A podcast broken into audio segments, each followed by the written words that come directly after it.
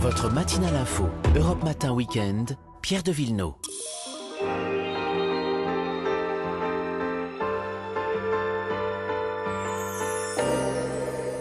Les balades avec Vanessa Zhâ. Bonjour. Et Marion Sauveur. Bonjour. Bonjour à vous deux, direction le sud et les villages perchés du pays de Fayence, Vanessa. Oui, qu'on appelait les Opidas à l'époque romaine. Alors, pour vous situer un peu, le pays de Fayence, il est blotti entre l'Estérel et les premiers contreforts des Alpes. On a une trentaine de kilomètres du golfe de Saint-Raphaël. Mmh. Et il existe un G R balisé avec des euh, panneaux qui identifient chaque village. Il s'étend sur cinquante kilomètres. Faut compter trois à cinq jours en moyenne. Il euh, y a neuf villages et il y en a en particulier dont j'aimerais vous parler aujourd'hui. Euh, c'est celui de Tourrettes, mmh. euh, qui est devenu un musée en plein air.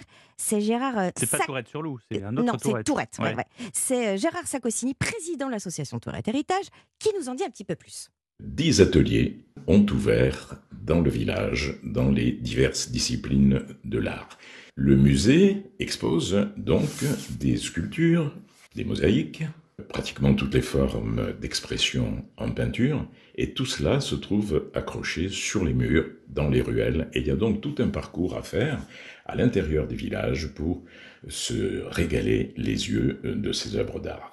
Dis donc, c'est gorge profonde, votre ah, c'est, oui, c'est gorge profonde. On n'est pas, on n'est pas en Ardèche, mais on est dans le pays de Fayence. Ce musée en plein air, il est vraiment réussi. Hein. On est, on est vraiment dans, dans de belles pièces. Euh, et alors, si vous avez envie de les admirer d'en haut, justement, ces pièces, on peut le faire par les airs. On peut survoler euh, les, les, les, les villages avec une initiation de vol en planeur.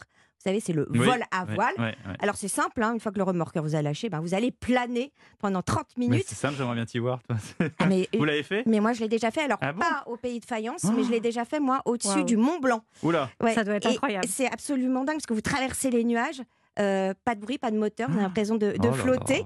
Et euh, là, on n'a plus... Enfin, l'instructeur n'a plus qu'à jouer avec les courants ascendants. Et donc là, vous avez une vue incroyable sur Tourrettes, mais aussi sur Fayence. Il faut savoir que Fayence, c'est l'un des plus euh, hauts lieux de vol euh, à voile en France. Il y a cette scène dans Les Intouchables avec Omar Sy qui est absolument dé- oui, délirante mais... quand, il, quand il découvre et il a très peur. Vous avez d'autres villages à nous recommander? J'ai un petit penchant moi pour Seillon, c'est un des euh, plus beaux villages de France. C'est euh, une petite merveille de vieilles pierres. Il y a une place... Euh, toute mignonne, euh, la place des Deux Rocs, elle est, elle est typique, elle n'est pas très grande, euh, ce qui donne beaucoup de charme. Et figurez-vous que c'est ici que Max Ernst est venu peindre. Et ce pays a inspiré d'autres artistes, écrivains, personnalités. Oui, pas mal. Et Gérard va vous donner justement quelques noms. Dans la campagne fayençoise, eh bien, nous avons eu M.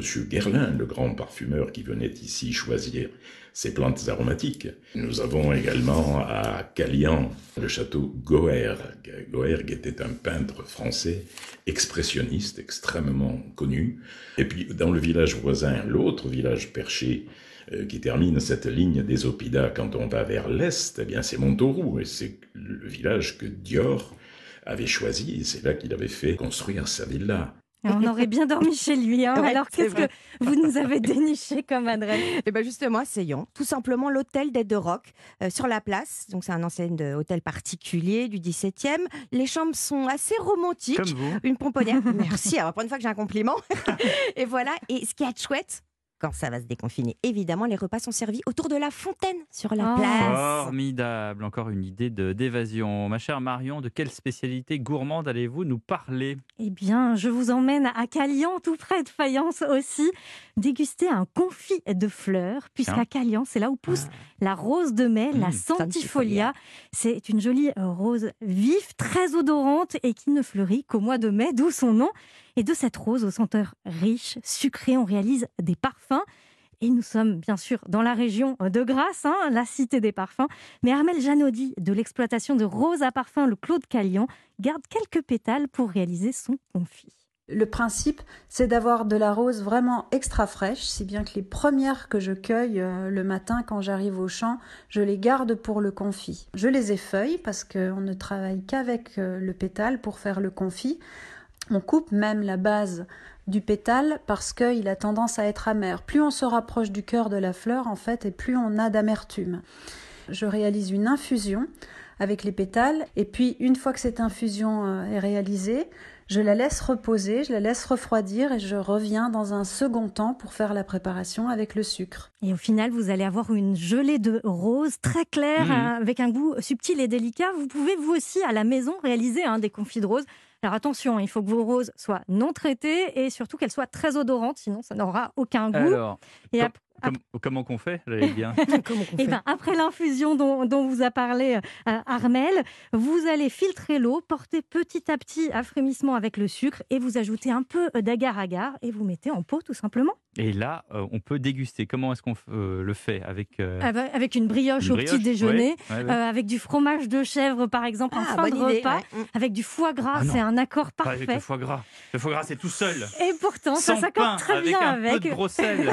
On met rien sur mais le foie oui, gras, madame. Vous êtes folle. Chacun ses goûts, ça apporte alors, quelques petits goûts particuliers. Mais si, un petit goût de rose. Et puis en dessert, en dessert, le confit de rose avec de la crème ou des fruits rouges. Et d'ailleurs, je vous propose de réaliser une panna cotta à la rose. Ah oui, c'est très bon, en, en chauffant en fait une crème fraîche avec du sucre et de la vanille.